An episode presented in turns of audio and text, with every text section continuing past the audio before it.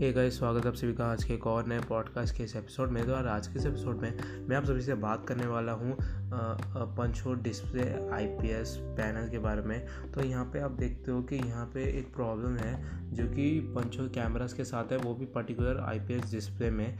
ऐसा क्या मैं आपको बताता हूँ। अभी देखो, अगर आपने रिसेंटली कोई फ़ोन परचेज़ करा होगा, चाहे वो रेडमी का कोई फ़ोन हो, या फिर वो हो पोको हुआ, या फिर वो हो रियल का, जो भी उनके लेटेस्ट फ़ोन लॉन्च है, उन सब में अब आपको पंच होल कैमरा देखने को मिलता है। तो आपने अगर कोई फ़ोन परचेज़ करा जिसमें आपका जो डिस्प्ले है वो एक आई पैनल है और उसमें पंच होल कैमरा देखने को मिलता है, चाहे वो सिंगल हो डुअल हो तो वहाँ भी आपको एक चीज़ शायद आपने नोटिस की होगी, जब आप कोई वाइट चीज़ देख रहे हो अपनी स्क्रीन पर तब या फिर आपने नॉर्मली जनरली नोटिस कर लिया अगर आप उसे ध्यान से देखोगे तो तो वहाँ पर आपको जो ब्लैक जो कैमरा कटआउट है, उसके आसपास आपको ब्लैक कलर की ब्लीडिंग देखने को मिलती है मतलब एक छोटा सा रिंग देखने को मिलता है ऐसे, जिससे एकदम ऐसे ब्लर सा होता हुआ ब्लैक कलर का।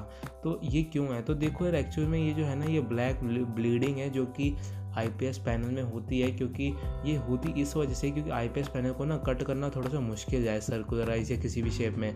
और ये जो कैमरा है, ये डिस्प्ले को कट करके उसके अंदर से ही दिखता है तभी।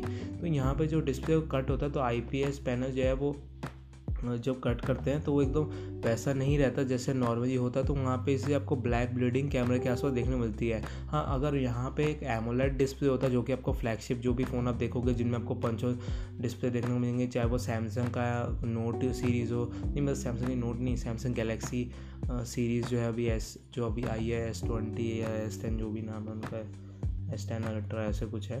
तो वो जो सीरीज़ है, उनमें आपको ऐसा कोई ब्लीडिंग देखने नहीं मिलेगा। क्यों? क्योंकि यहाँ पे जो डिस्प्ले उसका फ़र्क है, वहाँ पे एक एमुलेट डिस्प्ले है और AMOLED display pixel based display होती है, यानी वो पिक्सल्स पे काम करता है उसका प्रिंसिपल तो पिक्सल बेस्ड डिस्प्ले को अगर आप कट करोगे तो पिक्सल्स छोटे छोटे होते हैं तो उनसे कोई फ़र्क नहीं पड़ेगा। वहाँ पर आपको कोई ब्लीडिंग देखने को मिलती है लेकिन आई पी पैनल जो है, वो एलसीडी डिस्प्ले की तरह ही काम करता है, बिल्कुल। तो यहाँ पे एलसीडी में मतलब क्यू एल आती है ओ एल आती है, वो सब अलग चीज़ है, लेकिन हाँ वो एक एल डिस्प्ले ही है इनडायरेक्टली तो यहाँ पे आपको जब कट आउट करोगे तो वहाँ पे आपको फिर वो एल सी का जो सीक्वेंस होता है रेड ग्रीन ब्लू का, वो बिगड़ जाता है और वहाँ पे आपको ब्लैक बिल्डिंग देखने को मिलती है अपने डिस्प्ले में। तो ये चीज़ ब्रांड्स भी जानते हैं, ये चीज़ लोगों को नहीं पता पर क्योंकि वो एड्रेस नहीं करते।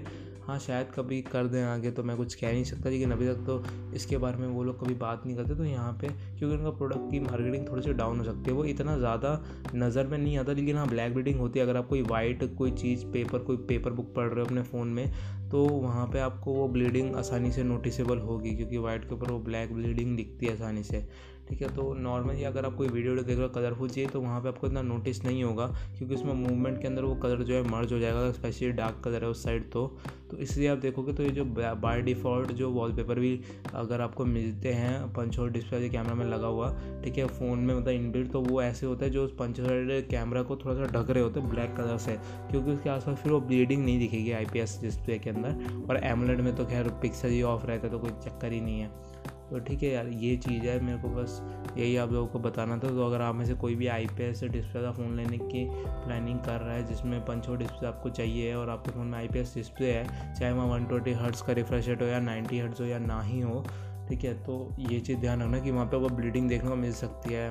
तो ये आपकी आई साइड पे भी डिपेंड करता है कि आपको कितनी आसानी से पकड़ में आती है वो ब्लीडिंग तो उसका मैं बंदे हर हर ह्यूमन पे अलग अलग उसका मैं कुछ कह नहीं सकता। लेकिन हाँ ये चीज़ होती है प्रैक्टिकली तो मैंने आपको बता दिया जो कि मेरा काम था। तो चलो यार आज के इस पॉडकास्ट में इतना ही। इस पॉडकास्ट सुनने के बहुत बहुत थैंक यू अगर आप अभी तक इस पॉडकास्ट को सुन रहे हो तो, तो मैं आपको मिलूँगा अगले पॉडकास्ट में। तब तक कहिए बाय